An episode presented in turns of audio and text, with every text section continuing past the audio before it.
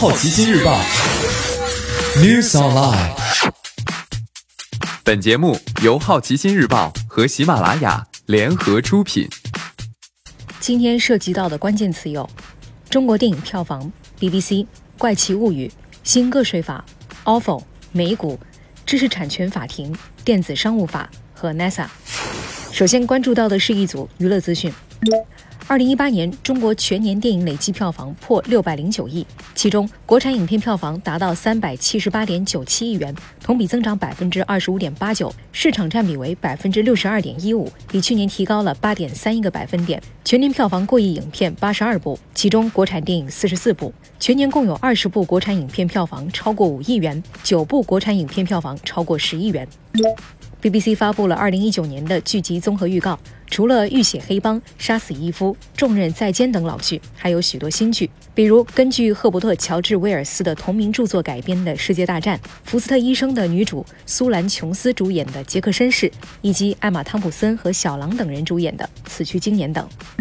Netflix 大热剧集《怪奇物语》第三季发布预告片，霍金斯1985年的新年倒数节目突然变成了上下颠倒的世界。剧中孩子们已经长大，而改变一切的夏天就要来临了。剧集将在今年七月四号正式回归。接下来关注到的是大公司头条：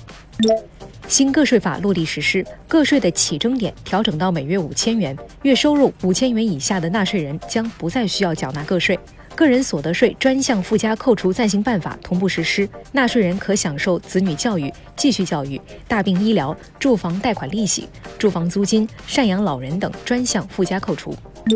Ofo 银行账户被冻结，顺丰物流起诉 ofo，广东省深圳市宝安区人民法院裁定，应申请人深圳市顺丰物流综合服务有限公司提出的财产保全申请，冻结被申请人东峡大通北京管理咨询有限公司，也就是小黄车 ofo 运营主体，在招商银行账户存款人民币一千三百七十五万元。